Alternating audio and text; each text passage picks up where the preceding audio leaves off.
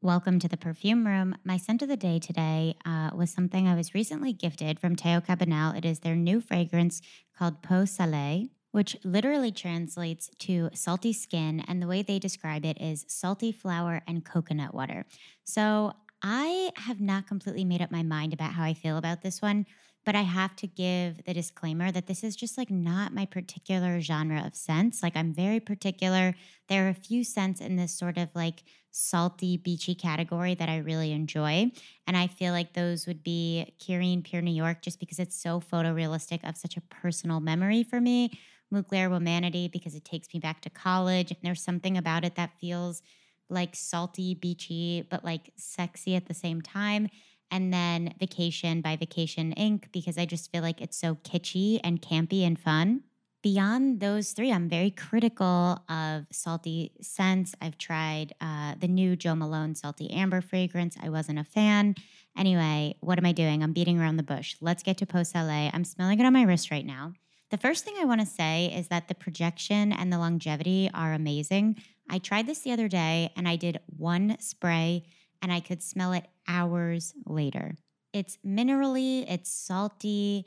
It feels almost more like powdery floral versus the yellow and white florals that are in here. So the actual notes listed are fleur de sel, coconut water, frangipani, jasmine, driftwood, tonka cream, and mineral notes it really does feel like a sort of in between of like Womanity and Vacation Inc. because there are those floral notes. Like there is, you can detect a little frangipani and coconut and jasmine, but it really does feel grounded in the salty seawater, like ambergris at the shore type vibe. If you enjoy Sydney Rock Pool, if you enjoy even wood sage and sea salt, if you like some of these sort of salty, minerally scents, I would definitely say give this one a shot. I think for me, it's not redundant to what I have in my collection, but what I have in my collection in this category, I like more. That's all I've got up top for you guys today because I want to get into our episode. It is so interesting. Today, we are joined by Dora Goldsmith. Dora Goldsmith is a PhD researcher of Egyptology at the Freie Universität Berlin, studying the sense of smell in ancient Egypt. And while other senses, like sight and sound, have been explored in depth, smell has largely remained uncharted territory until now. Dora employs two methods for her research. One, written evidence, where she incorporates linguistic and anthropological research, which you'll hear much more about in this episode. And two, experimental archaeology, or learning by doing. So not only does Dora study these scents, she reconstructs them and brings them back to life. Her work has been featured at the National Geographic Museum in Washington, D.C., and Okayama Orient Museum in Japan. Like I did, you might have heard about Dora through TikTok. She's not actually on that platform, but her Eau de Cleopatra fragrance is, aka the actual fragrance that Cleopatra wore, which don't worry, of course, we discuss. Dora teaches workshops around the world and sells scent kits so you too can experience the smells of ancient Egypt. Information for that, by the way, is linked in the notes of this episode. This was one of the most interesting conversations I have had yet, and I am so excited for you all to hear it now. Here is Dora. Welcome to the perfume room. How are you doing today? Hi, thank you so much for having me. I'm doing great. I'm looking forward to this. I am so excited to talk to you about all things Egypt. But before we get into it, I always ask every guest, what fragrance are you currently wearing? I'm not wearing anything. Okay. And do you have any sort of signature scent?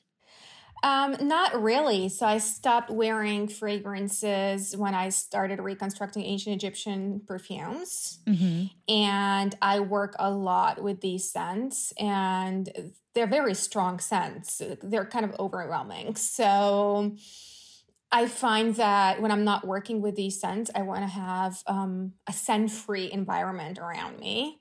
I just stopped wearing these things. I completely a few years ago. I do wear scented body lotion, mm-hmm. but I don't wear perfume anymore. It's just too much. Also, my nose has become really um, like very close to the nose of a dog almost. Like I can sniff out everything. Um, so it's just it's just too much. I totally get it. With that said, the third question I ask every guest is Do you have any fragrance controversial opinions? I don't really have any controversial opinions, but um, I will say that since I've uh, started working with ancient Egyptian perfumes, I don't really like modern perfumes anymore. Oh, interesting. So I, yeah, because I work with natural ingredients, mm-hmm. I cannot really stand synthetic perfumes. Okay. So I really can smell the synthetic. And I think maybe that is one of the reasons why I don't wear perfume anymore. So I can only smell natural stuff right now. Mm-hmm. So because I'm so used to it, obviously the Egyptians didn't have any synthetic fragrances. So um, I'm really very um, used to the natural ones. So probably that's the reason why I don't wear any modern perfumes anymore. Interesting. Okay, well there is so much to cover. I first heard of you via TikTok. I kept getting tagged in a video where someone had ordered your Mendesian Sense Kit and they were talking about how you had not only unearthed the original formulas of fragrances from ancient Egypt, including specifically Cleopatra's perfume, but that you had successfully recreated them to essentially perfection. And of course, I was obviously fascinated, which is when I reached out to you. okay. So, first of all, I've not seen that TikTok video that you're referring to, but I did hear that I became some TikTok sensation overnight. It's so, um, regarding my research, I started researching scents in ancient Egyptian culture kind of um hmm it's been maybe 10 years now so it's been a long time. It was the topic of my master's thesis. I was pursuing a degree in egyptology in berlin the free university of berlin freie universität berlin in german and i did a term paper about a sense in ancient Egypt. It was in a class called Archaeology of the Senses, and I was mm-hmm. always interested in the senses and what they could do for us in understanding an ancient culture better because the senses are really great for coming closer to an ancient culture. Mm-hmm. And I saw that there's a lot of research that has been done on sight and hearing and music in ancient Egypt, but there's virtually nothing on sense. And I looked into it and it became a paper. And my um, professor, the Egyptology department, heard about it and he said, Oh, well, this, this needs to be your master's thesis. And I said, mm-hmm. Okay. Um, so I did a master's on that. And then both of my supervisors and um, my master's thesis said that, Oh, well, this needs to become a PhD.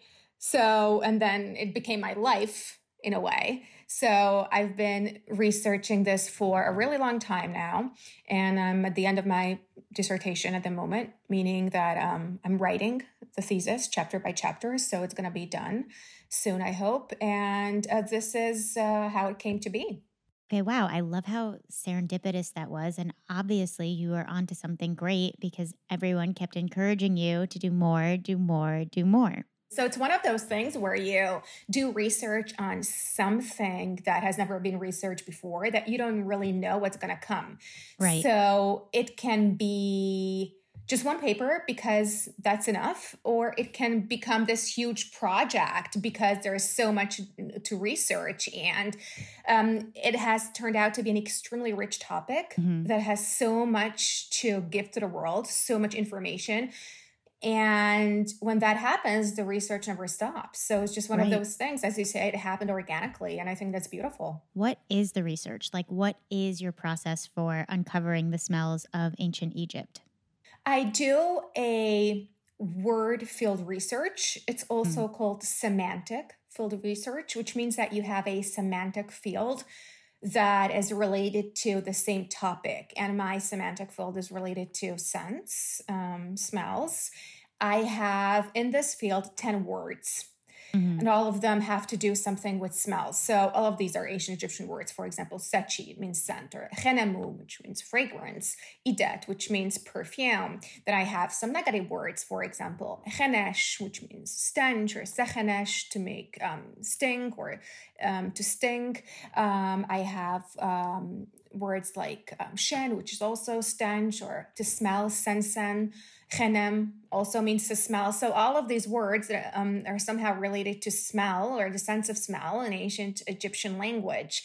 And I'm looking for these words um, in the ancient documents in whatever language they are. I'm saying whatever language because ancient Egyptian language changed a lot. It existed for 4,000 years. Wow. And in those 4,000 years of ancient Egyptian culture, there are a lot of language um, levels or phases, let's say, or different languages, even if you so will. So there's the Old Egyptian, Middle Egyptian, New Egyptian. There's the Ptolemaic. Um, there are different scripts. There's the hieroglyphics. There's a hieratic, which is the handwritten. There is the Demotic. Um, there's um, there's Ptolemaic hieroglyphs. So there's all sorts of different scripts and languages, and I'm I'm just uh, going through all of those texts published or unpublished. Wow. And if I find one of those um, words that I referred to earlier from my semantic field, if I find one of those words in one of those texts, that means that that text is related to sense somehow, then um, I translate that text myself. I translate all documents myself.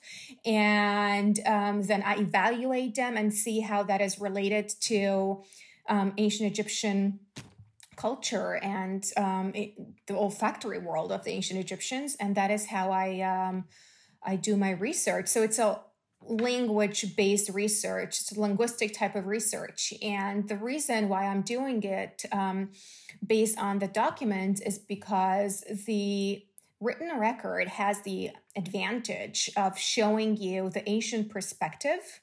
So you can um, look into the way the ancient Egyptians perceive the world through scent themselves. You have an insight into their olfactory world, their olfactory metaphors and expressions and, and the way they view everything. Whereas if you just look at the archaeology, you are not going to see the ancient perspective. Interesting. So I'm curious because, as you mentioned, there are so many different types of text and languages and ways of interpreting are you fluent in hieroglyphs or you learn to recognize certain characters?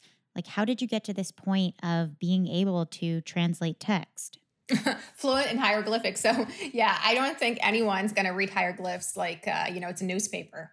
It's, um, yeah, they're also different hieroglyphs. So I can read them all. Um, oh, wow. I was trained to do so. So I can read the um, hieroglyphs, I can read hieratic, and interestingly, a lot of perfume recipes later on they uh, are in very complicated hieroglyphs. So they're mm. called Ptolemaic. Ptolemaic is um, Greek Roman period, and in Egypt it's a late period. And at this time, the hieroglyphs become very complicated, and a lot of perfume recipes and just a lot of text uh, talking about scents in ancient Egypt. There are in Ptolemaic hieroglyphs, and uh, to complicate the matter, at this period every temple in Egypt has their own hieroglyphs. Ay, ay, ay. That's a lot. So, yeah, that's a lot. So, things become really very complicated in the late period with all of these texts. Uh, I've learned to read them and I've learned to enjoy them mm-hmm. and to look at it as a challenge, and it's fun. I like it. It's like deciphering a text almost. It's it's very hard to read because one hieroglyph can have like five different readings. So it's it's not easy in the late period, but it's fun. I think the difficulty makes it fun. Okay, so then through your studies, what has been the most surprising thing that you have learned about how ancient Egyptians used perfume? The most surprising thing to me was that perfume was not just there for its scent, but also for its color and consistency. Mm. So a perfume was technically um, olfactory and also visual decoration. Didn't know that. Yeah. well, why would I know that? yeah. So it's uh, different colors and different um, textures. So basically, a perfume in Egypt was mostly a scented and colored lotion. And uh, the colored perfumes in the temples, they went on the cult statue. So they colored the statue of the gods.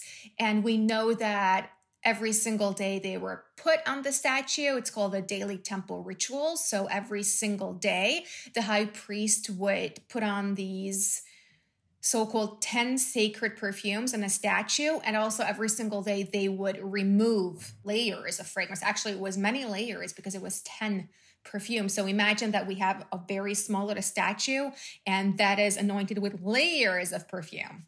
So it was also for the king as the high priest to be able to receive the divine nature because a scent can also be an emblem of divine presence so these gods, they manifest themselves through their perfumes and through their scents. It's also believed that these scents come out of them. They sweat perfumes. So by smelling uh, their their perfume, which which comes out of their body, the king is smelling the divine nature.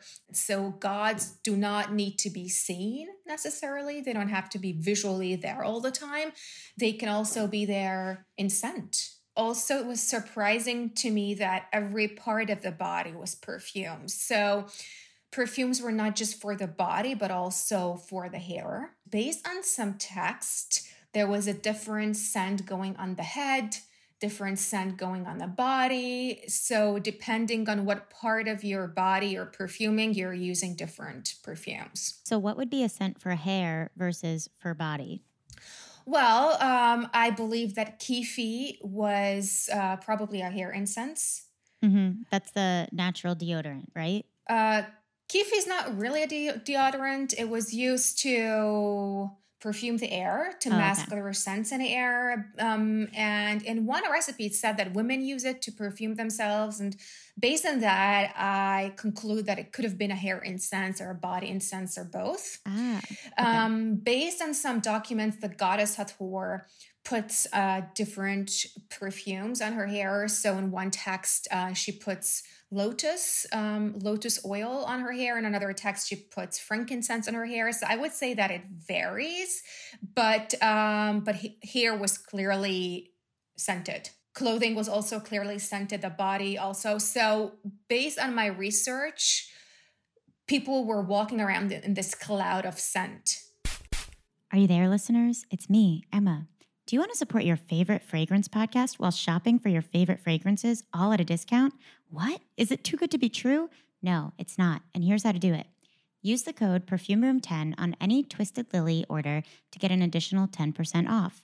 On Lucky Scent orders over $40 for that same 10% off discount, use the code PR10. You get a discount, I get a commission. How sweet it is. Or not, because I don't know if you like gourmands. Let's get back to Dora. So it's very clear then that during this time period, scent was sort of used as a symbol of divinity or high status. Were regular people wearing any sort of scents then, or was it really just reserved for those with status? Based on all the documents that I've looked at, it seems that everyone had access to some sort of perfume or let's call them scented lotion. And these lotions probably helped them as in um, preserving their skin, especially um, in the heat of Egypt. So they would also create a protective layer on the skin of people. And also, um, it was important in ancient Egypt to smell good and look good. Mm. So um, it belonged into the world of Ma'at Ma'at is the world of justice, the world of good, the world of truth. Everything that is good that belongs into Ma'at, and the opposite of that is Isfet. It's the world of bad, chaos, evil, and stench. Mm-hmm. And you do not want to belong into Isfet. You want to belong into Ma'at. So a part of Ma'at was to smell good. There was a great emphasis for everybody to smell good. Um, and it was just a part of hygiene. So, because of that, um, I would say that everyone had access to some sort of perfume. Exactly what, it's hard to say because there are only a handful of recipes for people most of the knowledge on perfumes in ancient Egypt comes from the temples, which are perfumes for the gods, right? There are a few examples. So there's, for example, medical kyphi. There is a deodorant that I recently reconstructed. There is um, also a face mask that I recently reconstructed. So there is some information about ancient Egyptian cosmetics for the mortal inhabitants of ancient Egypt, but uh, it's limited. Right. Um, now, we do know that everyone received some sort of perfume. And um, we know that because there's a text from Deir el-Medina it's um, a strike papyrus. It's the first documented strike in the world. And the workers uh, in the tombs in Deir el-Medina, they say that we're fed up with this. We're not working anymore unless you give us our payment. And the payment consists of fish, bread, vegetables, and perfume. So we do know that everyone got some sort of perfume. Probably uh, the workers at Deir el-Medina did not get the same perfume as the king of Egypt or you know as as the queen. So there was a difference in in the status of people. We do know that there was um, one ingredient that was really a sign of high status in society and there was myrrh. The Egyptians called it antiu and myrrh was really an olfactory sign of high status, luxury, and festivities. So with myrrh, you are signalizing that you're high society in a way. But with other ingredients, it's hard to say. I would say that it's logical to assume that um, the higher you were in a hierarchy, the more luxurious ingredients you had. Interesting. Okay, so going back a few steps, you had mentioned this sort of black and white way of operating of sort of good versus bad and how stench was specifically associated with evil. What were the evil smells of Egypt? Oh, that's very easy to answer fish. Okay. So they want to be paid in fish and perfume at the same time. Um, okay. Yes, uh, there is. Um, yeah, there is a controversy there. So here's the thing. So fish was consumed um, every day. Um, by the way, there were temples where priests uh, could not eat fish. We know that it was because it was considered um, a source of stench. And there were temples where you could not enter if you ever had fished and you were not able to be a priest there. Wow. So, um, so we know that everyday people ate a lot of fish it also is very clear from the documents that fish was seen as a prototype of stench. Every single time they wrote down the word stink or stench or um, something smells bad or um, anything that's related to stench, then they would classify that with a hieroglyphic sign of a fish. Wow. So when they thought of stench, they always uh, thought of fish right away. That's kind of the prototype in their head. And a lot of uh, high officials would go into um, the marshes of the delta in the north uh, to fish and to fowl. It was a fun sporting activity for them, but at the same time, it was also a symbolic act of killing the enemy and getting rid of everything that stinks and getting rid of evil. It's so crazy how scent really dictated what was good, what was evil, what was divine yeah. in that time. And I saw that you've done a lot of research as well on the different functions of scent. Specifically, I saw you had figured out the scent of lovemaking. Okay, yes, I did. Um, I do have a lot of text um, that I have translated in my database um, that are related to lovemaking there are some beautiful love poems from ancient Egypt, and they're they're really very sexy. I mean, when I first read them, I remember I was sitting in the library, and all of a sudden I went red. Um, oh my god! Yeah, yeah. um, they're very sexual. So in these beautiful love poems, the lovers are always sitting around a pond in a garden where yeah. they're surrounded by the sense of blossoming flowers and vegetation. They describe different flowers that are so uh, fragrant and they they are around the lovers and create this wonderful setting for lovemaking. And um, I did research on what kind of flowers grew around the pond in ancient Egypt. And based on that and based on the love poems, I recreated the scent of lovemaking in ancient Egypt, which is actually very romantic. So hmm. it was so educational to recreate it because I smelled it and I said, wow, I can really imagine this setting now. It's very romantic. Yeah. And um, yeah, by the way, the scent also came out red because there were also henna flowers around the pond in Egypt, and they colored uh, the entire perfume red. So it's it's all very fitting and really beautiful. It's it's um, one of the reasons why I recreate scents because you really can understand the ancient documents better once you do so. Right. Okay. So what then did lovemaking smell like? very floral. Mm-hmm. Um, there was um, a lot of lotus around in ponds. Obviously, the blue lotus, the white lotus, the narcissus, um, jasmine. Mm-hmm. Mm-hmm. There was a mandragora, which sm- smells um, kind of bitter, but it really goes well with uh, jasmine and the narcissus. We have henna flowers. We have the papyrus. We have this wet floral scent, which is, um, yeah, very romantic, like I say.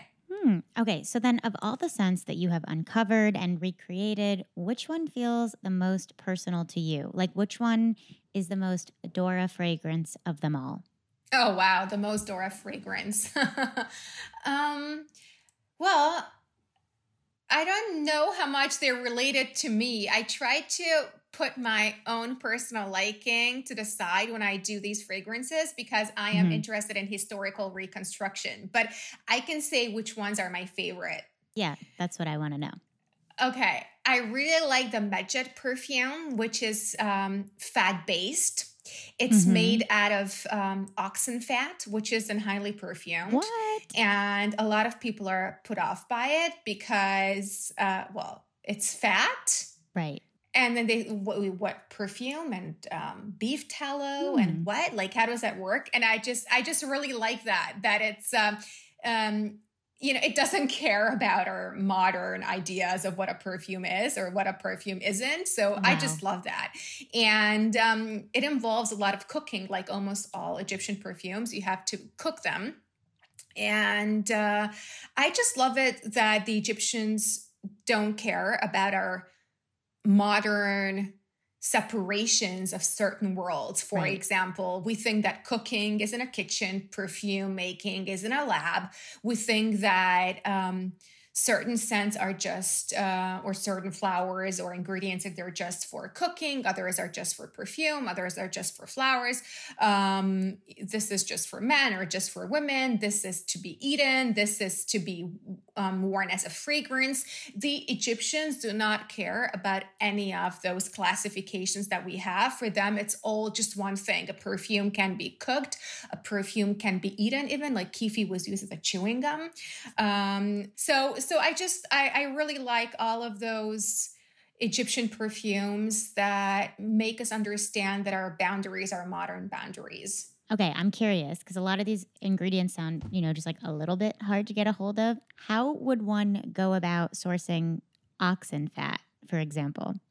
Yes, um, it involves some research. It's very time consuming. I mean, I try obviously, you know, the the easiest first. Oxen fat, I go into the local store and I ask them if they have oxen fat and they look at me like I'm crazy and laugh and like, no, we don't.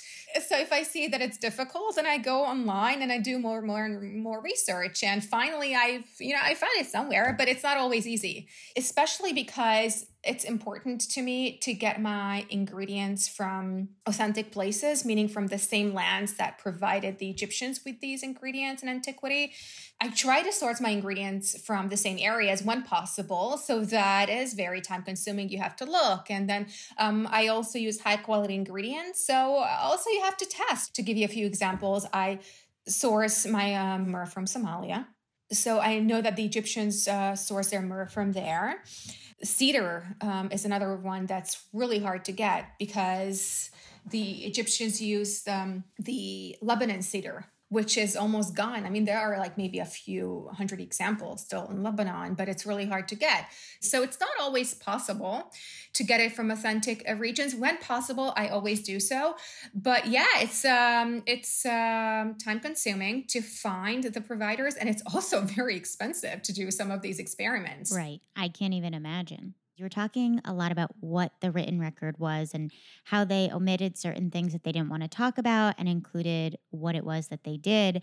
And even with recipes, okay, like a little personal example my great grandmother recorded all of her recipes, but purposely left out one key ingredient from each one so that no one could ever perfectly recreate her dishes. This is, you know, if you want to know where my ancestral trauma stems from.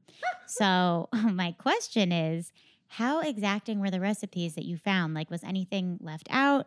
And if so, what was the reason? Was it intentional or maybe something that was left for oral tradition? Such a good question.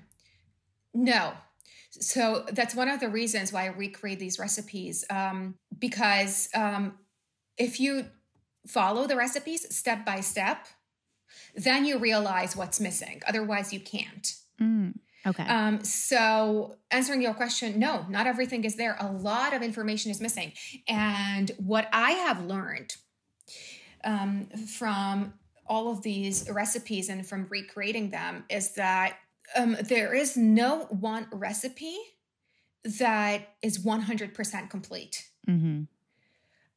There's always going to be something in a recipe that is missing.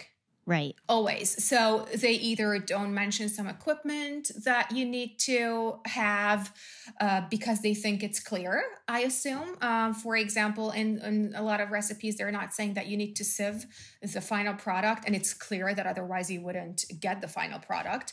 So mm. you need to. Um, uh, use some equipment that is sometimes not there. In other cases, mm-hmm. um, the binder is not noted and they're saying uh, make one mass or one pellet out of this um, mass that you have. So you have to crush some ingredients and then you need to stick it together now to make some um, incense pellets. Okay, but how? Like I have a powder um, and they're just clearly not mentioning the binder. So maybe they're not mentioning the binder because it was oral tradition. Right. So a part of the recipe could have been oral tradition or it could have been just clear what it is and they did not feel like it's necessary to write it down. That's the one explanation.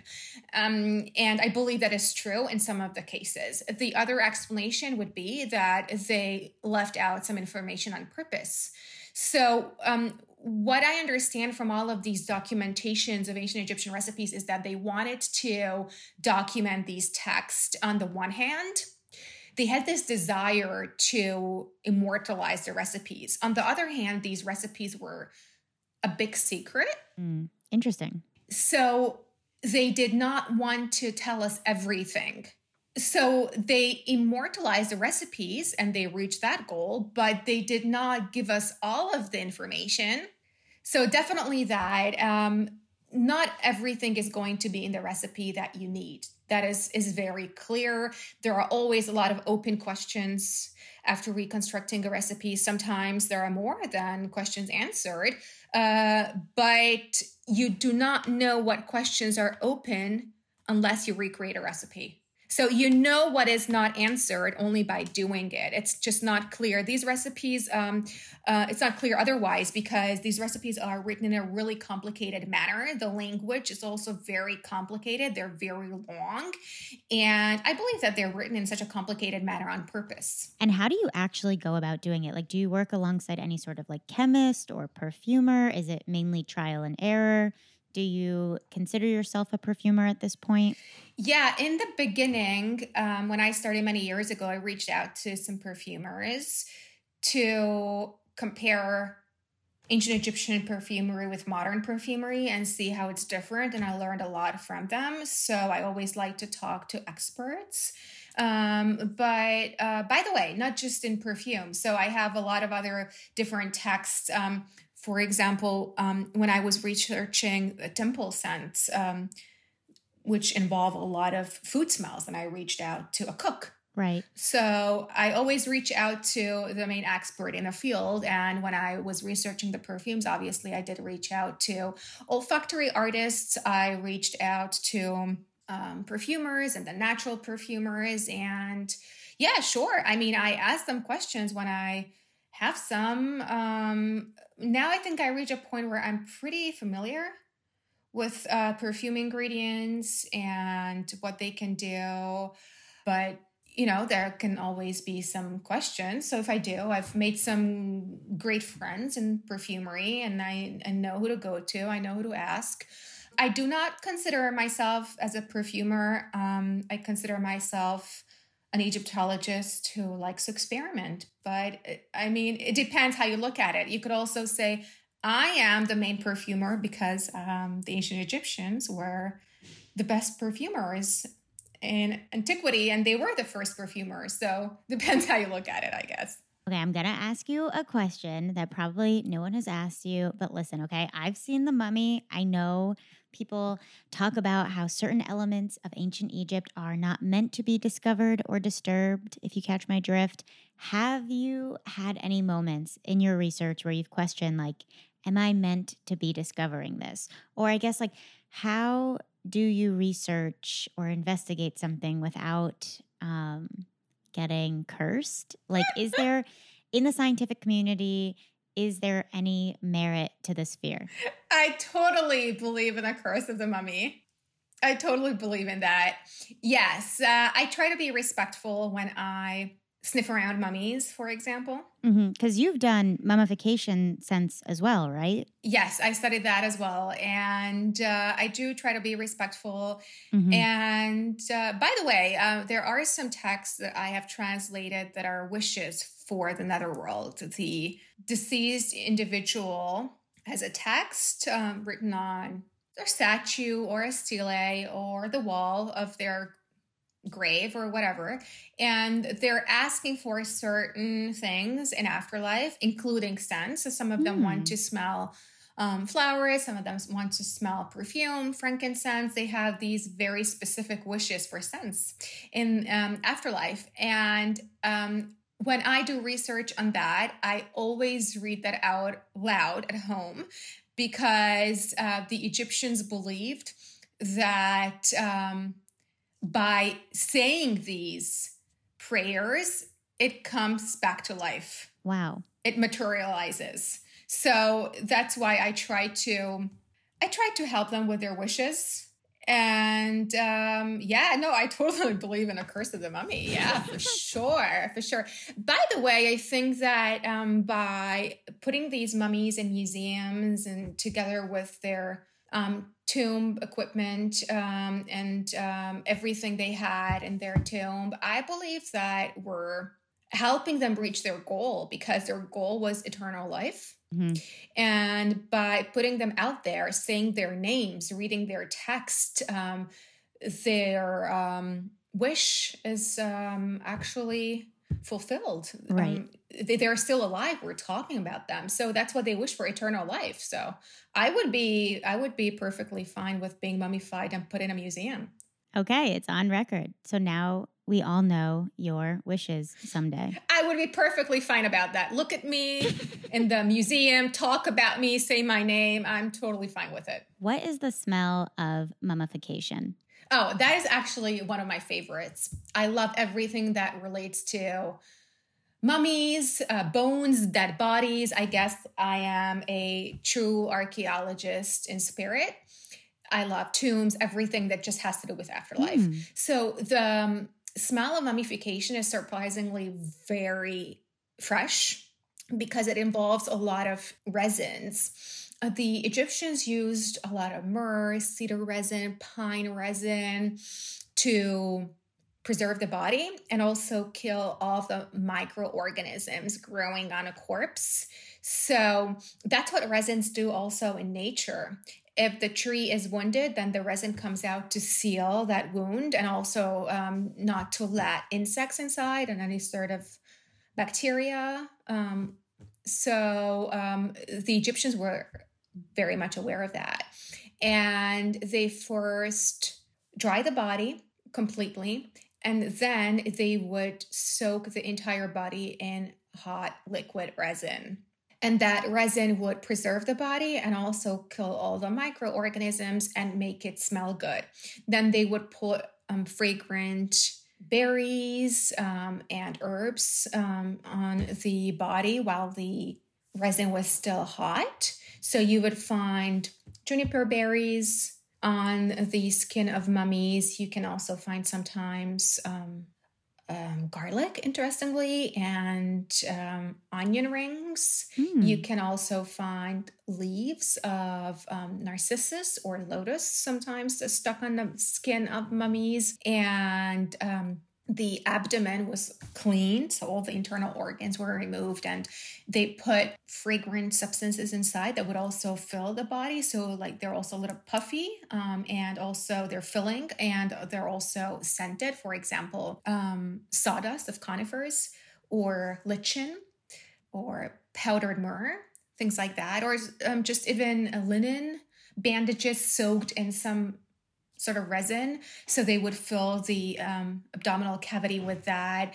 And the mummy bandages were fixated with hot uh, gummi arabicum so that it wouldn't move. Then uh, they would pour hot um, resin again on the body, which was made out of uh, mastics mostly.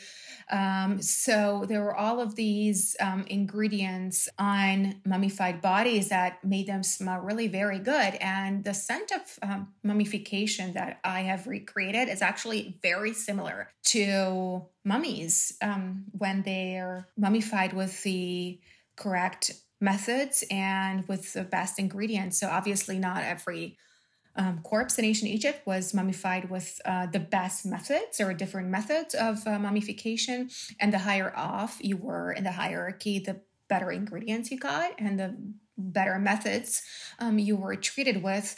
But um, those mummies that I smell that are really embalmed with the best technology.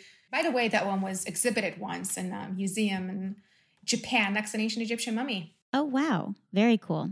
So it's really interesting because you have uncovered so many different aspects and functions of ancient Egyptian life through scent, from lovemaking to fertility to mummification, deodorant, medicinal purposes, gum. And you were talking about how certain things were just not written about. And I'm curious, what are some smells or scents that you have not been able to uncover? Well, the one thing that was clearly not mentioned in the written documents is stench of everyday life. For example, trash um, or horse manure or just um, the stench of animals. Um, there must have been there, but no one talks about them in the documents. That did not belong into the world of Ma'at. Those scents must have been there, we know, uh, based on the archaeology they only talk about stinks when it serves a purpose, when it serves a purpose of um, getting rid of the enemy. And uh, then again, that is related to Ma'at somehow because um, you are fighting the enemy, you are fighting stench in order to create a pleasant environment um, with pleasant scents. And when it doesn't serve that purpose, they don't talk about those everyday stenches. Mm, interesting. So it's like you know it existed, it's just not really documented. Exactly. They don't talk about it. Okay, well, something that has been well documented is your success around discovering and then recreating the actual fragrance that Cleopatra wore, which you call Eau de Cleopatra. So tell us, what did Cleopatra smell like? Well, based on the documents, we know that Cleopatra was fond of perfumes and cosmetics. And the perfume that you're referring to is the Mendesian. That's how it's called in the ancient Egyptian documents, or the Egyptian. Um, that's another name of it. So, this is a scent that the Greek and Latin sources refer to quite a lot. And they mention that it's something that everyone wanted to have in the ancient world. So, Egypt was this mecca of perfumery. It was the center of perfume making in the ancient world, and everyone wanted to have a perfume from ancient Egypt. And in late antiquity, one of the most famous ones was the Mendesian perfume. It smells of myrrh. It's basically a myrrh perfume. It has some balanus oil um, in it, which is probably moringa oil. Uh, the uh, Greek documents call it um, balanus. And um, the moringa oil was heated, some pine resin was put in it, and um, basically um, the greek sources view the pine um, as a fixative so they don't really look at it as a perfume ingredient, even though the Egyptians clearly used the pine resin as a perfume ingredient. And um, then they put some myrrh in it that they heated. And then it says in a recipes that if you want to, you can put some cinnamon cassia to it at the very end. Hmm. So that's kind of an extra. You don't necessarily have to do it. So it's basically a myrrh perfume. I think it creates a wonderful harmony with the pine resin and the cinnamon with it. It's a um, very spicy kind of perfume and um, it's soothing somehow. Mm-hmm. It's interesting because myrrh and pine and cinnamon are all fragrance notes that are still very popular today. I guess I'm just like, I'm so curious if there are any modern day fragrances that incidentally smell like this fragrance. Would you say that Eau de Cleopatra smells modern? Um, I don't uh, think it smells modern to me at all, but I'm also taking into consideration that it's an oil based perfume which you need to anoint on your body to so to me everything plays a part here. The consistency the base the smell i cannot just like look at the smell only and consider that. Um, you also have this oily consistency that's something that you would spray on your body right? Like a modern perfume. So so because of that it doesn't remind me of anything modern it's a great anointing oil, by the way. Some people have been uh, buying my perfumes, and um, um, a lady just bought this uh, Mendesian anointing oil from me, and she found a new use. She started putting it on her hair. She says that it has a great anti-frizz effect. Who knew? So, um, yes, some, some people have been, um, you know, uh, using these ancient products for totally different uh, purposes. They come up with with new uh, new functions. I love that. That's really cool. Thinking about modern day fragrances, one aspect that's really crucial is the packaging and the presentation. And people often collect certain fragrances just because the bottles are so beautiful and they display so nicely. Was the presentation at all important in regards to ancient Egyptian fragrances? Oh yeah, definitely. The bottle was very important and the kind of bottle that you got also said something about your status. Um, so the low social strata had pottery perfume vessels and um, then those who could afford it used alabaster which is Egyptian travertine. So uh, the alabaster vessels were more expensive and they're actually great as perfume ingredients because they have a cooling effect. So um, in the heat of Egypt, that was important. Um, yeah, we can see in the tomb of uh, high officials that they have usually alabaster vessels. Tutankhamun, for example, also had a bunch of perfume vessels made out of alabaster in his tomb. And um, and in the temples, um, gold and silver vessels were also used um, for keeping these perfumes. Well, in just talking to you in this conversation, it's so clear how passionate and personally connected you are to your work. And this idea that you've been able to recreate something that existed thousands of years ago and it's tangible, does it make you feel like you've bridged the gap of time or in some way connect with the ancient Egyptians on a personal level?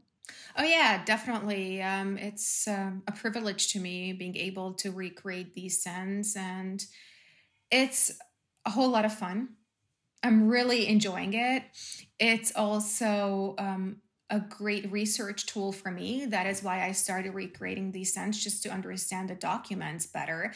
But then I noticed that these recreations are also a great teaching tool. So I've been bringing them to workshops and classes and conferences, and everyone loves them. And yes, it um, does give you an access to ancient Egypt from a completely different perspective. It's it's unlike all the other senses. I believe that is because the sense of smell is a chemical sense. So it goes right into your brain. It's not something that you could keep away from your body. And um, you naturally react to it. Whatever reaction you have, you might have um, a negative reaction or a positive reaction, but you are going to react to it somehow.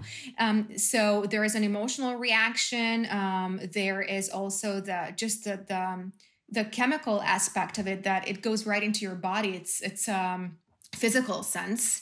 And um, it's different from everything else we've known before because ancient Egypt was very visual until now. So we know ancient Egypt visually, but um, it's kind of a sterile um, environment that might be colorful, but it's still sterile. We're not smelling anything, right? When we walk into a museum.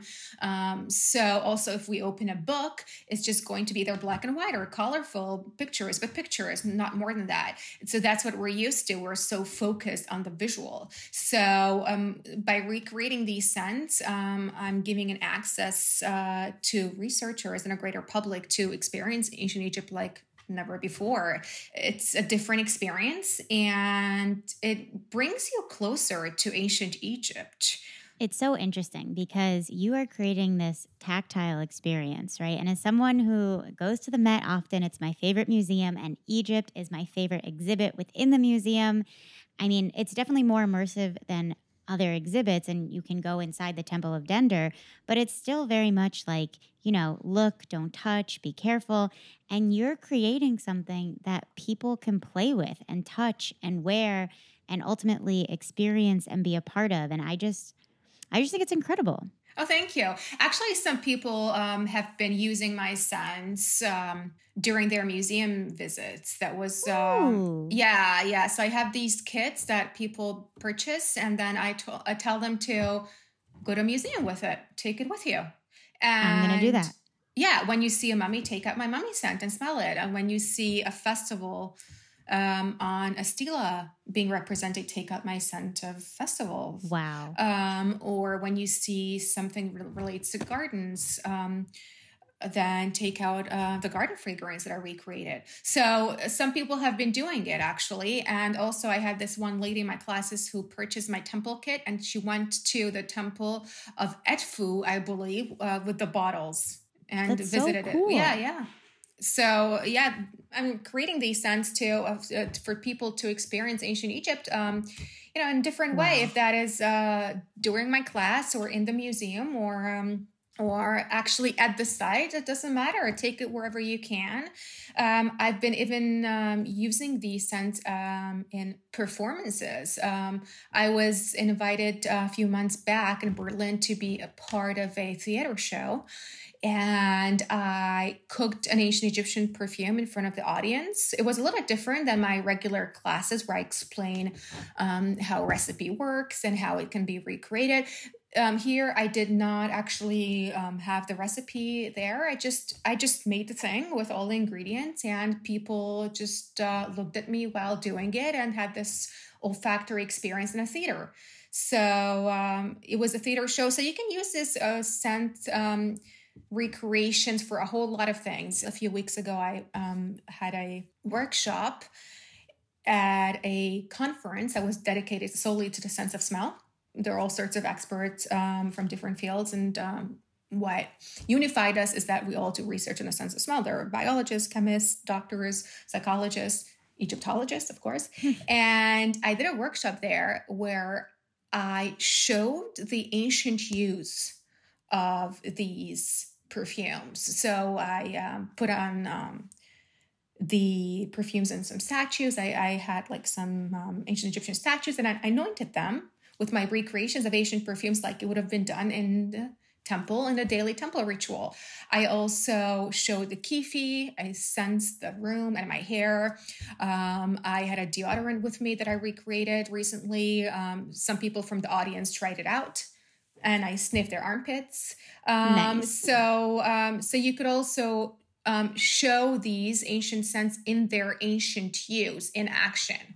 That's also very powerful. That's amazing. Okay, well, this conversation has been absolutely enlightening and has opened my eyes and my nose to the smells of ancient Egypt. And for the last part of our conversation, I thought it would be fun to talk less about Egypt and more about you and how you use and experience scent. Okay. In a segment that is called What's That Smell? And it is Rapid Fire Scent Association. Mmm, what's that smell? Are you ready to play What's That Smell? Yeah.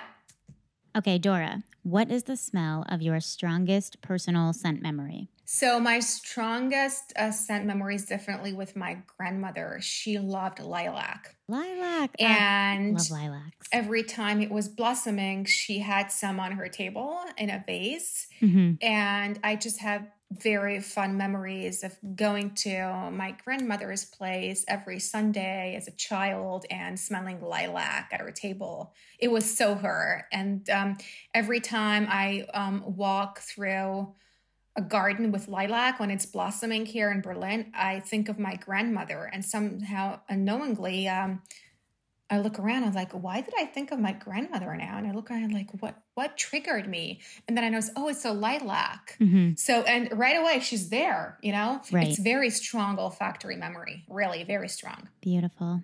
What is the smell of your childhood home? Um, hmm. Probably chicken soup. My mom cooked a lot of chicken soup. She's very good at that. Yeah, probably that. I really loved her chicken soup and I asked her to make it all the time. Oh, that's so nice. Okay. What is the smell of Berlin? Oh, probably um, hmm. kebab, chicken kebab. You can smell that at every corner. Wow. Love that. Okay, Dora, what is the smell of love? The smell of love? Uh, probably narcissus. I am just uh, influenced by the Egyptians, probably. What is the smell of the first fragrance you ever wore? Oh, oh, I'm trying to remember. Wow, I can't remember the name, but I know that there is one fragrance that I wore for many years that I felt like that was really me, and that is Womanity. Love Womanity. I literally have that fragrance sitting on my dresser. That is what I wore in college. Oh, really? Yeah, I used that for many years. Okay, Dora, final question. What is the smell of Dora Goldsmith? Oh, wow. Probably Kyphi. What does Kyphi smell like for everyone listening and also me because I have no idea? A Kyphi smells really woody. A friend of mine said that this smells like a forest when she smelled it. Hmm. Has basically it's it's a perfume library. So Kyphi has all the perfume ingredients the ancient Egyptians had hmm. and used in other perfumes. It's all in a Kyphi. And it's very complex. It has like 16 ingredients. So it's very strong. And because that is the first perfume I recreated, I would say that is my smell. That is so nice. Yeah. I know people listening are going to be so interested in potentially taking a workshop with you or buying one of your kits. So, where can listeners learn more about that or potentially purchase? The best would be to go to my academia page uh, if they Google me, they're going to find my academia page. And and I will link it in the notes of this podcast too. So if you are listening, it is in the description. Yes, that would be great. And that that has a little icon for email. And then they can just um, email me. And uh, I do a lot of workshops online. I announce them through my newsletter. So um, they can also add me on Instagram. Amazing. What's your Instagram handle? It's professor underscore Dora. That's my Instagram name. Dora, thank you so much. It has been absolutely mind blowing to talk to you, and I so appreciate your time. Thank you so much. Thank you, Emma. Perfume Room is edited by Wyatt Peak. Music is by Max Vernon, and illustrations are by Israel Rodriguez.